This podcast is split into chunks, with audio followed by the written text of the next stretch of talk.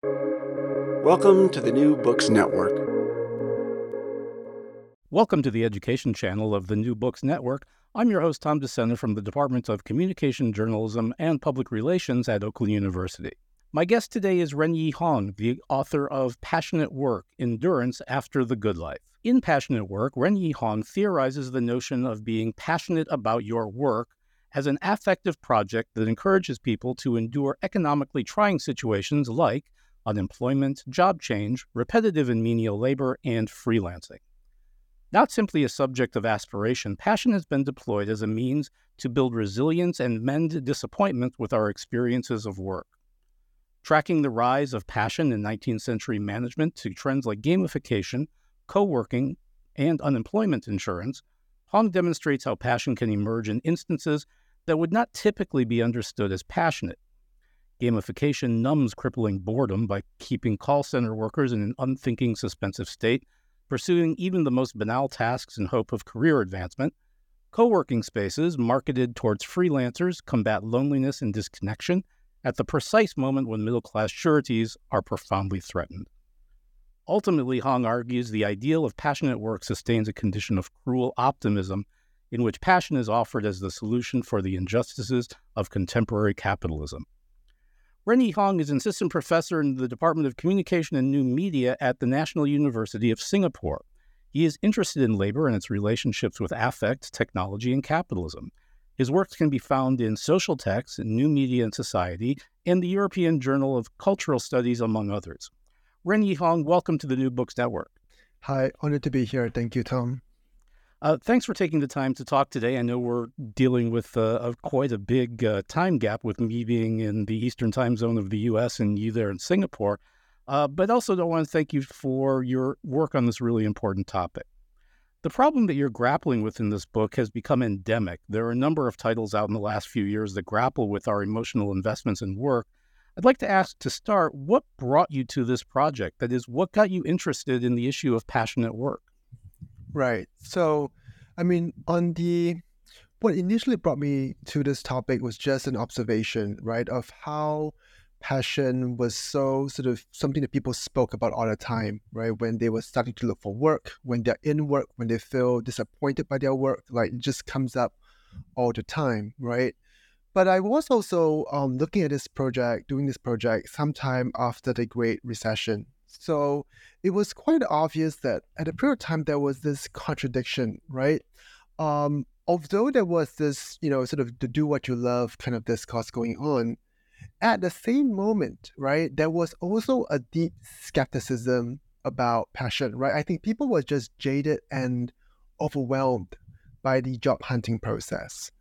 Um, and this is when I was starting to look into it and, you know, sort of thinking about what passion really does, right? Um, and I guess, you know, a lot of the lit- literature, right, speaks of passion in uh, sort of a, a more narrow way, I, I, would presume, right? Um, so passion was uh, is what I called uh, a trade-off thesis, right? Um, that basically um, people can be exploited uh, for their passion, right? Um, by giving by being given lower wages and things like that. And I wanted to expand the ways we thought about passion, right, as ideological um, kind of formation. Well, so let's start there. Um, and and kind of defining some of these key terms. What exactly is it that we mean by passionate work? Right. So I define it a little bit differently from how most people define it. Um, so I guess for most people, passion is a feeling, right? It's something that you experience, right? Um, and you engage in or you want passionate work because you want a particular feeling or a particular encounter with work. For me, I see passionate work as a, a real ideological formation. In other words, um, you don't need to feel passion to be to encounter the ideological nature of passionate work, right? So for instance, um, you can your work may be adjusted right to fight against say boredom without you experiencing passion itself, right? So more specifically, then, what passion is is, uh, and I define it against other other emotions, but passion is a feeling that is characterized by its energeticity, right? Um, it is a very energetic emotion, right? Because it gets you to do something. And this is actually interesting, um, I think, a way of defining a, a particular emotional or affective state. Because what it means is that you don't actually need to be happy to be passionate, passionate, right? So a passionate person can actually be overwhelmed, can actually be fatigued, right, uh, and still be passionate. And um, also, quite interestingly, um, a, a person with passion is um, passion is most defined by failure. In other words, you know, when a person continues acting, even when they're overwhelmed, that is oftentimes the clearest example, the clearest evidence that a person is uh, what we would not uh, commonly describe as passionate. So it, it, might seem odd to ask this question today, as the idea of doing what you love or, or or being passionate about your work is almost taken as axiomatic in our culture. But how did the idea of passionate work emerge as a necessary component of, of living a good life? Right. And I think we can trace back to especially the 1950s. I think one of the um, the, the biggest sort of speakers about this was Abraham Maslow, right? When he talked about self actualization being the sort of apex of human fulfillment, right? What all humans really want. Um, that was, I think, critical in sort of giving the rationale that passion is something, finding excitement in what you do, being interested in what you do is actually key towards um, you know, being fulfilled as a human being, right? It's a very humanist logic to this. Um, of course, we can take that and trace it back to, I think, you know, the romantic um, work ethic. You know, I think other scholars have done that too. But I think the 1950s is really this moment where a lot of different theorists, you know, um, culture, uh, uh, Douglas McGregor, you know, and other um, different managerial theorists are coming up to sort of use passion as a way of defining what the new emotional regime in capitalism was going to be, right? And by the 1970s, um, this was really naturalized, right? And it was naturalized not just by managers, but by journalists and you know, um, uh, you know, public intellectuals. Um, and they, the basic argument was that passion was something, it's something we all seek. It's something inherent in our human DNA that we want, and that uh, only in finding it and doing what you love can you feel fulfilled and happy in your life's adventures. It, it also functions as, as sort of a corrective, if I'm if I'm not mistaken, right? That at one at a, at another level, it offers sort of a, um, a way out of the kind of Taylorist nightmare that that was sort of encapsulated by factory work and its um, equivalent in the in the sort of hierarchy of the modern corporation, right? Yeah, yeah. I mean, so passion was coming against. Um, uh, uh, I mean, I would I would basically I characterize the period before um, to be one of happiness. You know, um, so yes, there, there's Taylorism, right? But there's also uh, um, Elton Mayo and human relations, right? And I think the general feeling um, at that moment, right, was that I mean the general push at the time was about industrial harmony and about efficiency, right? So, um, in these two threads, right, um, what passion sort of uh, is when passion is defined against it, it's really described as uh, much more about self fulfillment, about self actualization than the kind of the, like you mentioned, the kind of deadening quality of the sort of Taylorist uh, requirement, but also against the sort of um, the stultifying quality of sometimes what people call happiness, right? So the, the argument at the time was happiness was like contentment. It just got you to work, but it didn't get you excited about work or excited about life. So it sort of created this sort of hollow smiles um, in people. And that was, I think, the key argument in the 1950s. So I'd like to ask you to read from the book. Um, if you could turn to the last full paragraph on page 25, I think that'll help our listeners get a sense of, of really the problem that you're trying to tackle here. The cost of labor under capitalism, Marx suggests, will always have the tendency to be forced towards zero. Although the zero of labor cost is always beyond reach, capital can always proximate more and more nearly to it. Thus, in the cultural ascendance of passionate work, it is not uncommon that corporations repudiate the importance of wages even as they affirm the deeply fulfilling life that work can offer. Problematizing feelings may not uh, only be more cost efficient than increasing wages, it may also be more effective in stimulating productivity, getting workers to put more of their energies into their working hours to accommodate unpaid and overtime work, and to curb threats to the smooth functioning of businesses. Leaning into the normal happy fold of corporate life aligns with capitalism's relentless search for profits. Yeah, so I think that's just a really nice summary of, of some of what you're getting at here. I wonder if you'd like to elaborate a little. Yeah, I mean, we think about passion and what passion does, right? It's it's a lot of times about getting people to work more, work harder, while at the same time pushing down the wages of um, of ordinary workers, right?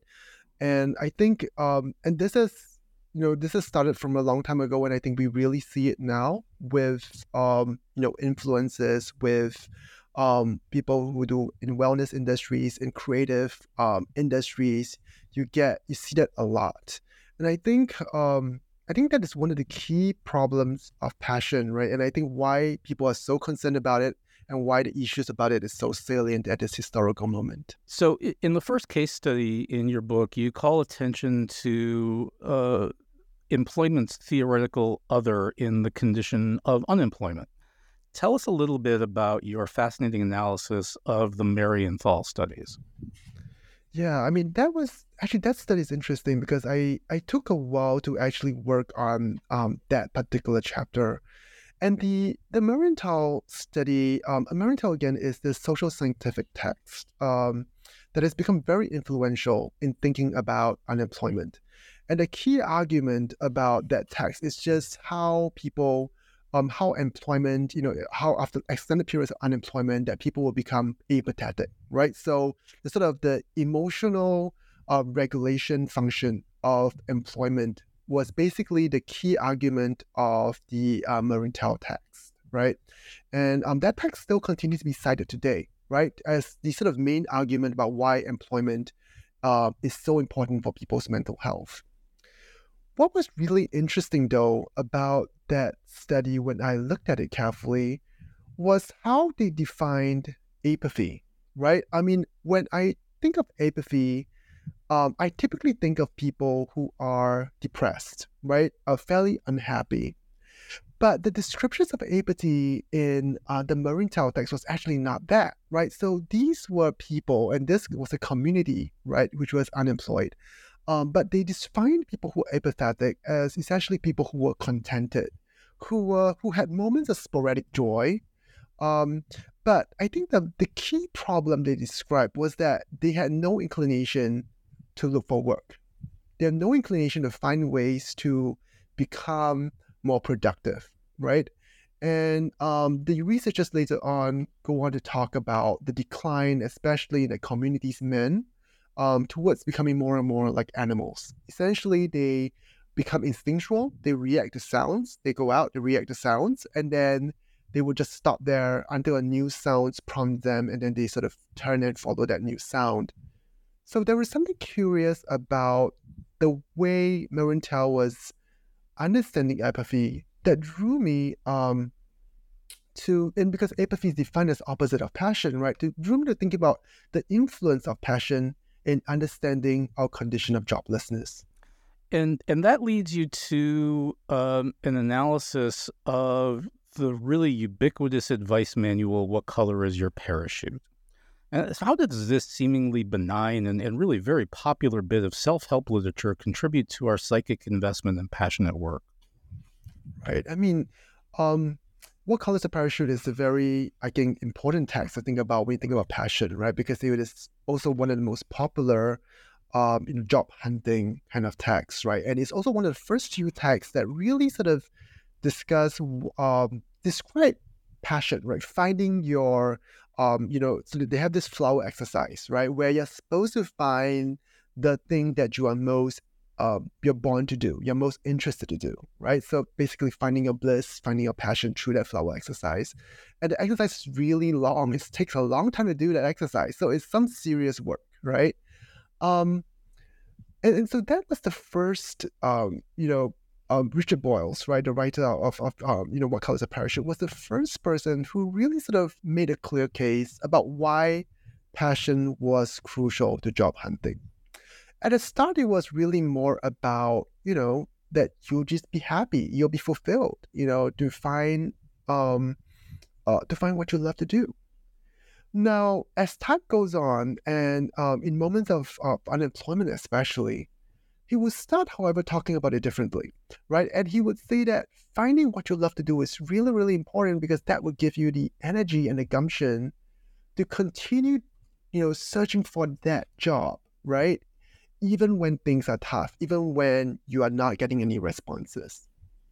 So I think uh, looking at Bolles and the way he, uh, you know, conceptualizes the centrality of passion to the job hunting experience, right? Um, made me realize the sort of different uses of passion, right? And especially the way passion is employed to create more resilient workers, right? To create workers who are more able to handle the problems and abuses of the job market, right? Which has only gotten worse every single year since then and continues to to to only yes, get and worse. Continues. I've been I've been researching for this for a while, and you know it's startling how the reports about job hunting have just gotten worse and worse over time. Yeah. Um, so one of the more insidious um, ideas that you analyze goes by the name of gamification. Um, what does this term mean, and, and, how do you see it functioning as a form of what you call soft control? So, gamification is basically a um, it's a it's a it's a software. I mean, it's, it's a term by um used by you know software engineers, but also um, marketers and um, uh, managers, right? And the main idea is how they could make something that is you know not necessarily a game feel game like, right? um, there are sort of uh, competing definitions, right, in the community about what can be defined as gamification. For instance, can you gamify something that is not software at all, right? But um, essentially, the idea again is to translate something that is, um, you know, typically usually boring or uninteresting or something you would not consider exciting to be something that has game-like qualities that will make it more engaging. So a common use of this, for instance, is in education. The idea is that you want to be able to motivate students to do, do things that they would otherwise um, not do, right? Now, of course, this is clearly uh, a method of self-control. You know, um, this is a way of getting people to do things that um, they may not want to do, right? Or they may not be interested to do.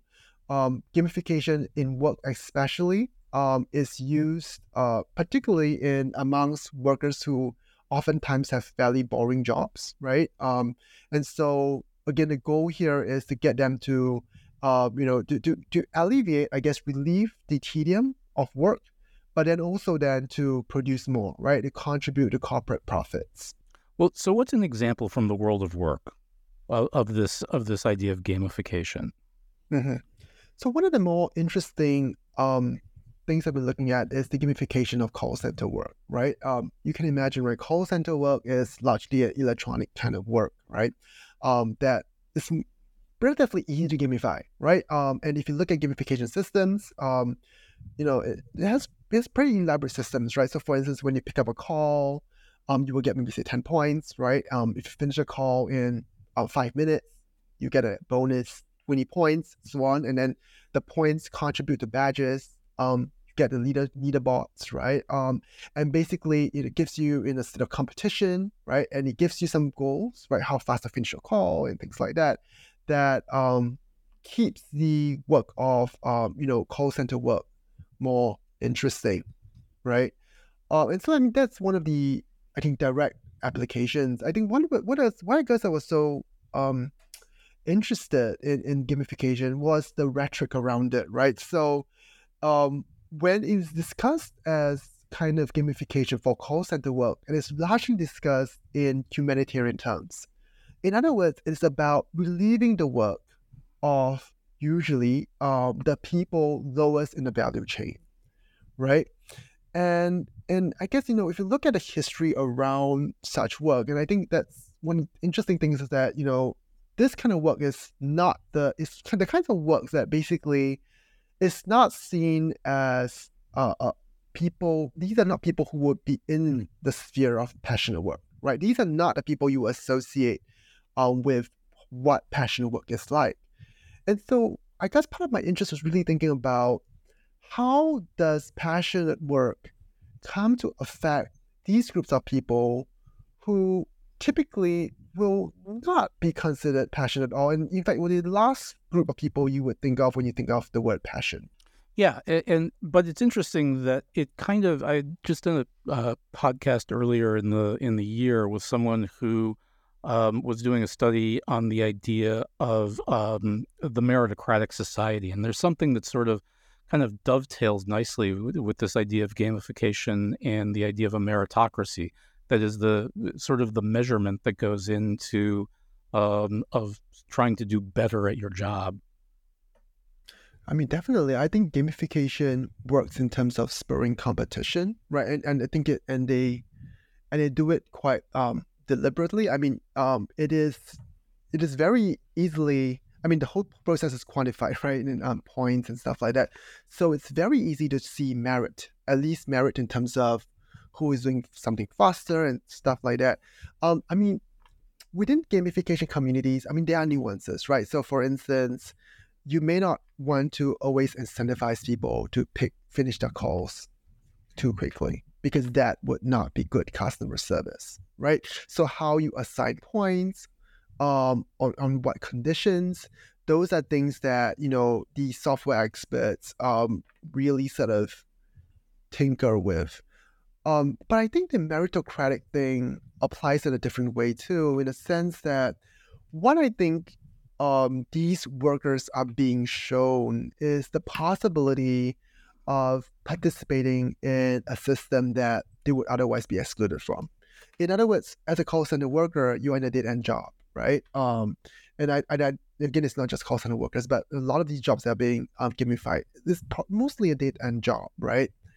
And so, what gamification does, and they do it not just through the literal points. Um, they also do it in a way that you know you can collect badges, right? And um, there are systems meant to sort of translate those badges into into your uh, into your CV that you can bring outside, and then um, you know showcase so-called your diverse skill sets, right? So there are all these ways of translating um, a literal sort of a gamification system into something that is meant to sort of speak about the human capital, right? Again, to highlight the possibility of progression within a um, a system or ideological system of meritocracy. But again, I mean, this is this is largely a fantasy, right? I mean, um, most of the time, these workers, once you are in a, a call center job, it's hard to leave it. You know. Yeah, it, and it's this this chapter resonated with me it, here at the university. We've been our we're in the College of Arts and Sciences, and lately there's this been effort. There's been an effort to uh, make the make the arts and sciences, make the liberal arts quote unquote relevant. And one of the methods that our leadership has decided on to do that is to um, offer students badges. Um, really, almost exactly the way that you're describing them for you know, uh, taking certain courses or, or encountering certain ideas. And, and then they get this thing that they presumably put on their, their CV that they have a badge in, you know, critical thinking or something like that. Right. You know, I mean, I, I, I, I, I sometimes wonder how to think about this, you know, um, I mean, I do think that, I think for the students, if I were to, I mean, to be more sympathetic to the students, I can really see why they are so concerned about it. Um, I mean, they are faced with, and it goes back to that in the previous chapter about the nature of the job market. The, the job market itself is very trying. It is very difficult. And I think that, um, you know, people who are entering the job market are faced with significant stress, right? I think um, mental health um, problems have been really serious, right? I, I mean, in the United States, definitely, but I think around the world too, in Singapore, where I am, um, you know, uh, amongst university age students, college age students, um, mental health is not good, right? And I think these kinds of pressure um, is really about this this kind of precarity and financial insecurity that people experience these days that has huge um, kind of influences, huge impacts on all parts of their lives.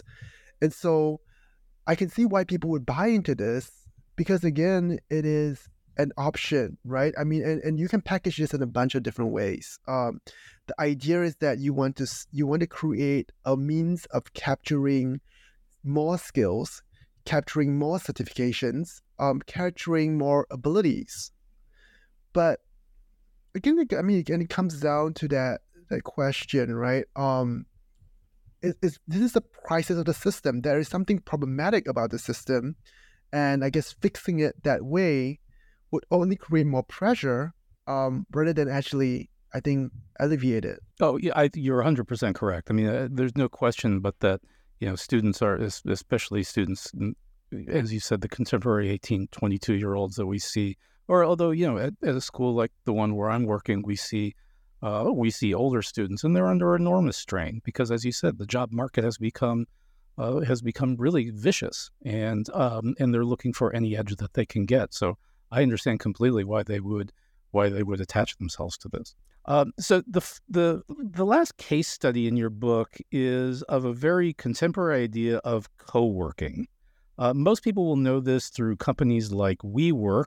Um, for some of our listeners who may not know, what is co-working and how, in your analysis, does it serve to advance this ideology of passionate work? Right. So co-working is um, I mean, it's, basically a new kind, a new use of real estate space, essentially, that sort of took off recently in a very popular way. Um, the basic idea here is that uh, usually an office space will be converted into a place that you can rent um, and to, to work in it right? So you pay to to work in a space.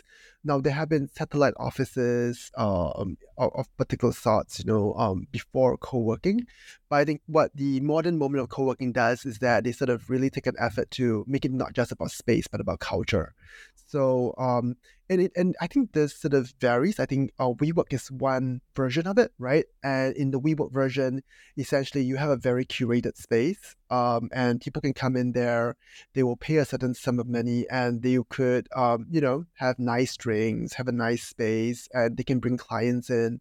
And the idea also is that um, that you will be able to network. So you'll be able to network with people who are uh, like-minded who are also freelancers and then you can collaborate to build your own business and build your brand and things like that. Is the promise of co-working. So i came to co-working really out of an interest in infrastructure um, i was i mean i'm interested in infrastructural work which is i mean so i've been looking into the sort of architecture and offices and things like that for um, prior to passionate work right? And one of the iterations, of course, was um, co-working, right? And it just struck me about how co-working was so much about the endorsement of um, passion in a particular way. So it's about how you could um, bring people, um, you know, who are freelancers, who are lonely, who are probably feeling defeated and you know alienated, and they can put them in a space where it's vibrant and full of like-minded people of their own tribe, and that they would just flourish, right? And in and in extreme version, I, I opened this story with um, a sort of Clive Wilkinson sort of um, imagination, right, of, of the endless office. And uh, Clive Wilkinson sort of developed the Googleplex, right? But in the endless office, it's just this office that is stretched above um, above uh, London, and you can just take an elevator up and you'll reach it, the kind of thing. And it's just it's just fascinating um, how infrastructure is imagined as a new way where people can sort of come into more into more positive encounters with work. Your work in this chapter is, is largely ethnographic. So tell us a little about your, your experiences of, uh, of, of sort of occupying these spaces. Yeah, I mean it's it's really interesting. I mean, so I I ended up going to a number of co-working spaces, um, especially in the um, in the in the in the west, or coastal west of America, right? Um, and honestly, at first, I I struggled to make sense of it. I mean, I could um, you know I could speak about say the the um, the architecture or the sort of interiors of the space, which will you know usually taste well designed, but I was expecting a lot more vibrancy and people were just working inside, you know, like people were just minding their own business and working inside. Um, and so that got me a bit disoriented for a while, you know, um, because it was not exactly what I thought I would see. And of course, having spoken to other people who are, you know, in the, um, who are, you know, co-working, right, who are co-workers, they just told me that, of course, you know, you're here to work. You know, you won't go go around and speak to everybody, but everybody you know, you know. And there are some occasions where you do speak to people, but I did come to realize that what was offered here. I mean, the sort of um, the marketed speech is that this gives you sociality, right? And you find your tribe and stuff like that. What most people get out of it is not really that kind of sociality it's a more I think it's a more lightweight, more I guess um they're just like acquaintances. Like they literally just want people to work next to them because sometimes that motivates them, that keeps them accountable, right? And that also serves a small degree of feeling like you are not alone as a freelancer. And I think that matters to people. Can you go a little bit deeper into that? Because I'm I'm just fascinated by that idea. I, I am thinking back to um, my first sabbatical uh, as a as a, a full time faculty member, and and I was told by all of my senior colleagues that whatever I do, no matter what, I should not set foot on campus. Right, just just stay away from this place. And and so I, you know, I don't do the kind of work that requires travel and I didn't have to be any place. So I was mostly at home. And so I would go to a coffee shop and, and every day I would, you know, pack up my computer and I would go to this shop, coffee shop, and I would spend eight hours, you know, tapping away at my computer and doing my sabbatical project. And and it struck me that this was very much the same kind of thing. And, and eventually, you know, that sort of light, you know, accountability or whatever, uh, however you described it got really trying. And so I, on on subsequent sabbaticals, I've just gone into the office because at least there are people here who I like and can talk to. Mm. Yeah, yeah. I mean, so so I guess what I what I found with um, you know, and I speak a lot about that because um, you know, there has been been been this big discourse around the loneliness epidemic, all right, um, in the United States, but also broadly, I think worldwide. Um, and, you know, a lot of, I guess part of it is what exactly is loneliness? And I, and I try to dive into that question um, in, um, in, in that chapter, right? And for me, I mean, yes, yeah, so loneliness is a feeling, right? It's a feeling of being isolated from people, right? But if you go back to Marx and you go there to uh, uh, Arendt, right? Um, what loneliness actually is is about feeling redundant and sort of um, outside, um, you know, mechanisms that allow you to produce economic value, right? And so I started thinking of through that that aspect, you know, and um, and again, you know, freelancing is one of those jobs that while you are most freelancers sort of do it on their own, you actually need a group of people to help you out along because you know there are just too many problems, right? How do you know you're doing a good job? Um, what if you need to collaborate on something? What if you need help, if you need assistance, right? And I think a lot of freelancers just tell me, you know, when they work alone, um, without anyone to look, you know, look out for them to, you know, that they can speak to, it just felt really hard. Like they they just even if they were doing a good job, they just felt uncertain about their economic value. You know, they felt uncertain about the work they did. They second guessed themselves a lot more. And so I guess what, and that got me thinking a lot about what co working is, right? On the one hand, co working is a promise, right? I mean, it's marketed speech. It's about, you know, coming to a cool place and really building deep friendships with people of your tribe and stuff like that. In reality, what people want is something much less grandiose, I think. They, they, they just want to be in a place that keeps them feeling, keeps them away from the anxiety, all right? Uh, from perhaps feeling redundant, right? It, so that they know where they place, they know what they can do, right? And I think co-working is that and, and sort of the infrastructure and the sociality here then sort of intersects, right? Because um, some coworkers told me they have been in coffee shops before, right? And but you know they mentioned a lot of problems at coffee shops, right? You ultimately, you know, the coffee shop is not really your space, right? So they have to constantly buy food. They can't leave. Oh, you know, they can't leave their bags to go to the toilet and things like right. that. Yeah, these are small inconveniences, but somehow it ends up being really big for them, right? Because they just feel again, I think, you know, if you're doing this for a long period of time and you're going to do this for a whole career, right? Um, feeling that you don't have a place, I think starts to matter because then you are just always a guest there, you know? Uh, and so while this can work for maybe a month or two, it just starts to weigh, weigh on them once they do it for longer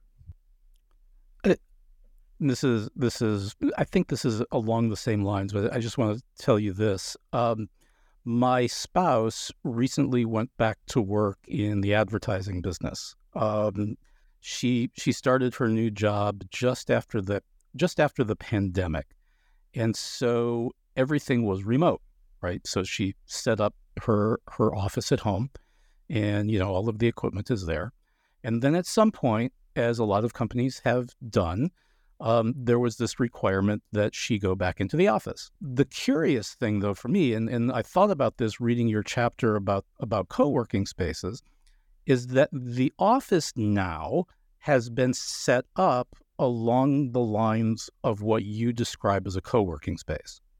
So when she goes into the office, she has to reserve a spot in advance. There's no dedicated place for her. And, and and the people who have been, you know, sort of working remotely find this incredibly off-putting um, that they can't go into the office and know that there's a place for them to be. Mm. Yeah. And, and, so it's just it's curious to me that the, these freelance practices, the, these responses to freelance practices, are now starting to sort of infiltrate into, you know, sort of regular full time work. Yeah, definitely. I mean, um, they learn a lot from each other. And I think, I mean, so on the one hand, and companies can first pitches in different ways, right? On the one hand, it could build serendipity, you know, it could get you ideas that you could, could get to know more people and so on and so forth, right? But I think uh, on, on, on the other hand, it's a lot about, it's just about efficiency, about, about um, being more efficient about the use of office space, right? And actually lowering its costs, right? Because then that's what's the sort of key driver of co-working spaces. Uh, continues to be the driver, key driver of co-working spaces that are, in fact, I think um, since I've written this book, right? So a lot of when I wrote this book, mostly people who were doing co-working were largely freelancers.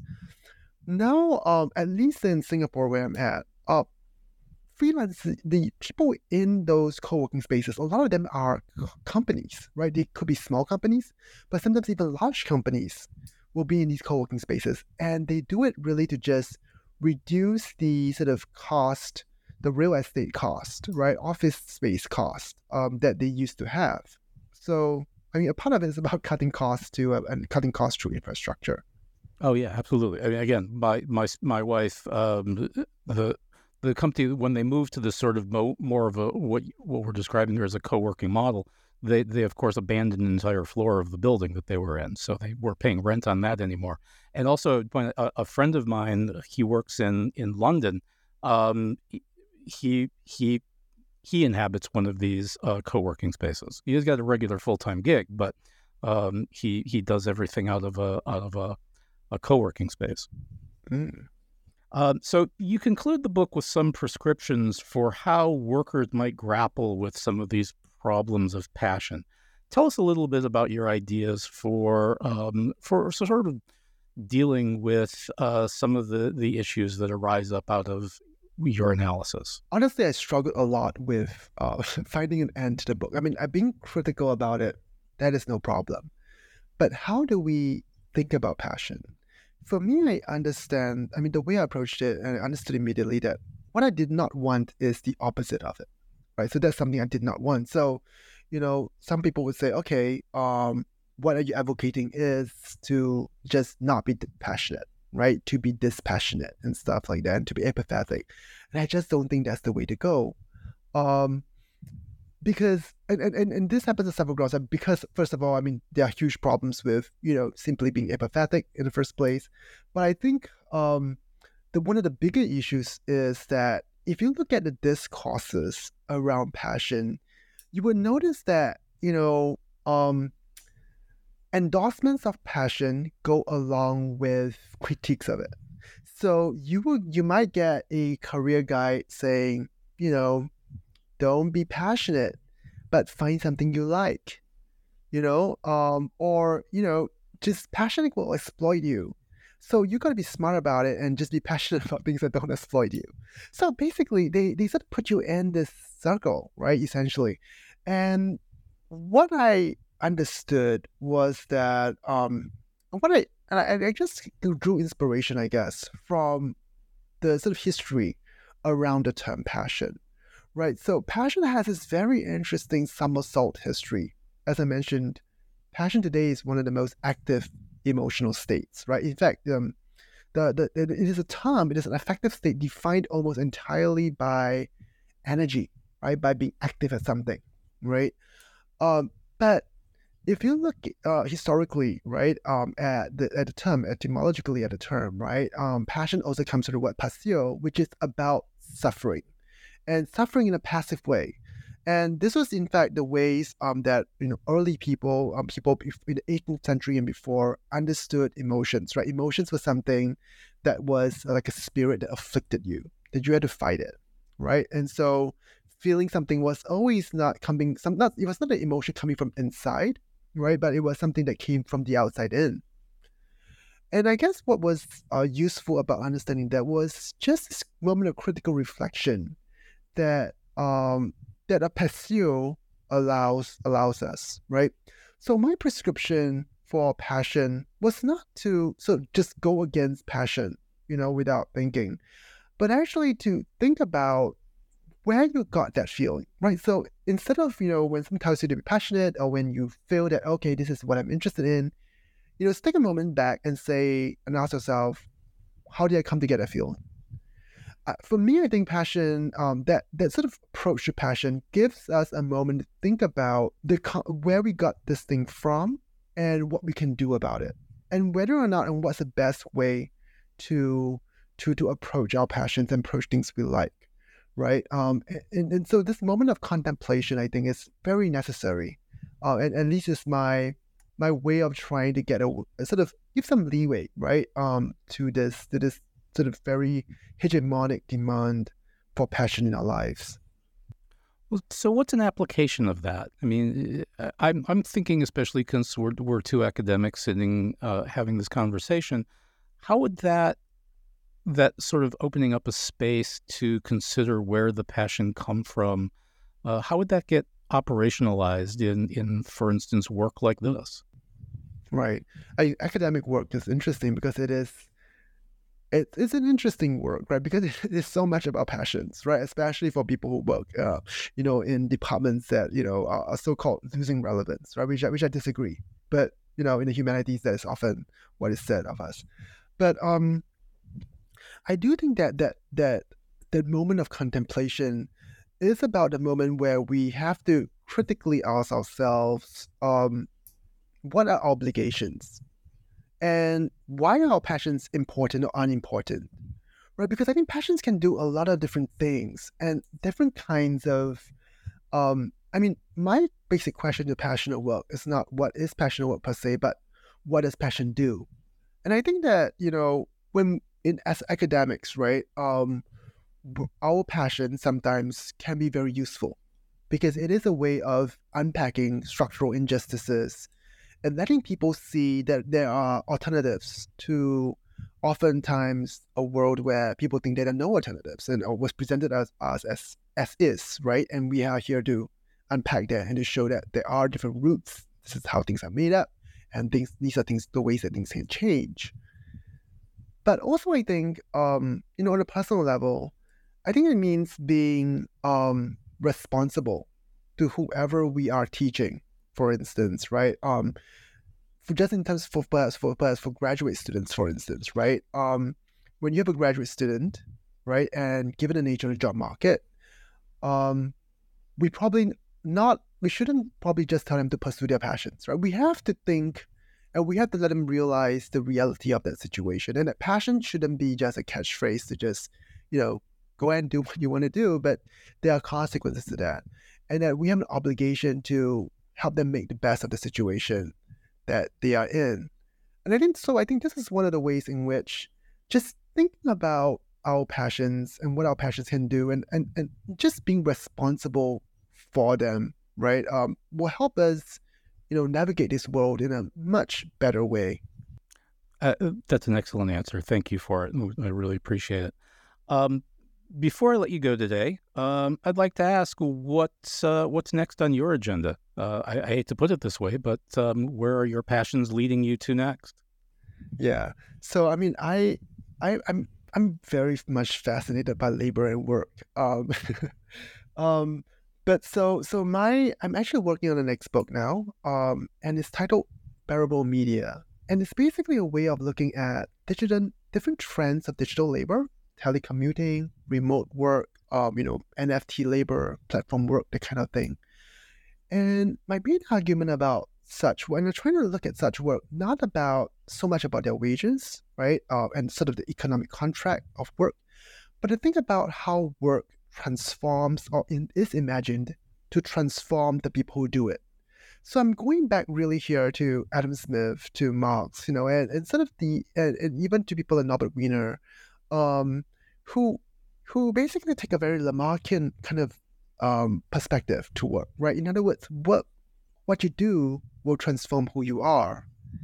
And so I'm curious to think about, and I'm curious to investigate, um, what how do people imagine populations as transforming through work? And um, and through my number of my different you know little research projects, I found that actually work was used not just as you know kind of economic contract, but it was used to promise transformation of you know families, right? Of um, of ecologies, right? That work was used in such a big transformative way, and I guess that was I mean, and that um, there was something surprising to me, right? And I and, and I'm making that the subject of my next book. I, I guess I, w- I would also think that you know, like Richard Florida's work on uh, the creative class economy and, and the way that it transformed uh, landscapes would would probably factor in there as well. Well, so uh, again, that sounds absolutely fascinating, and I hope that uh, you'll send me a copy when you're done, and we'll have another chance for a conversation. Definitely. Thank you so much. Okay, Renyi Hong, thank you again for taking the time to talk today. I was about to say this morning, but it's not morning for you. Uh, it's been a real pleasure to discuss this book with you. Thank you. Uh, once again, my guest today has been Renyi Hong, the author of Passionate Work From Endurance to the Good Life from Duke University Press. My name is Tom Discenna, and you are listening to the New Books Network.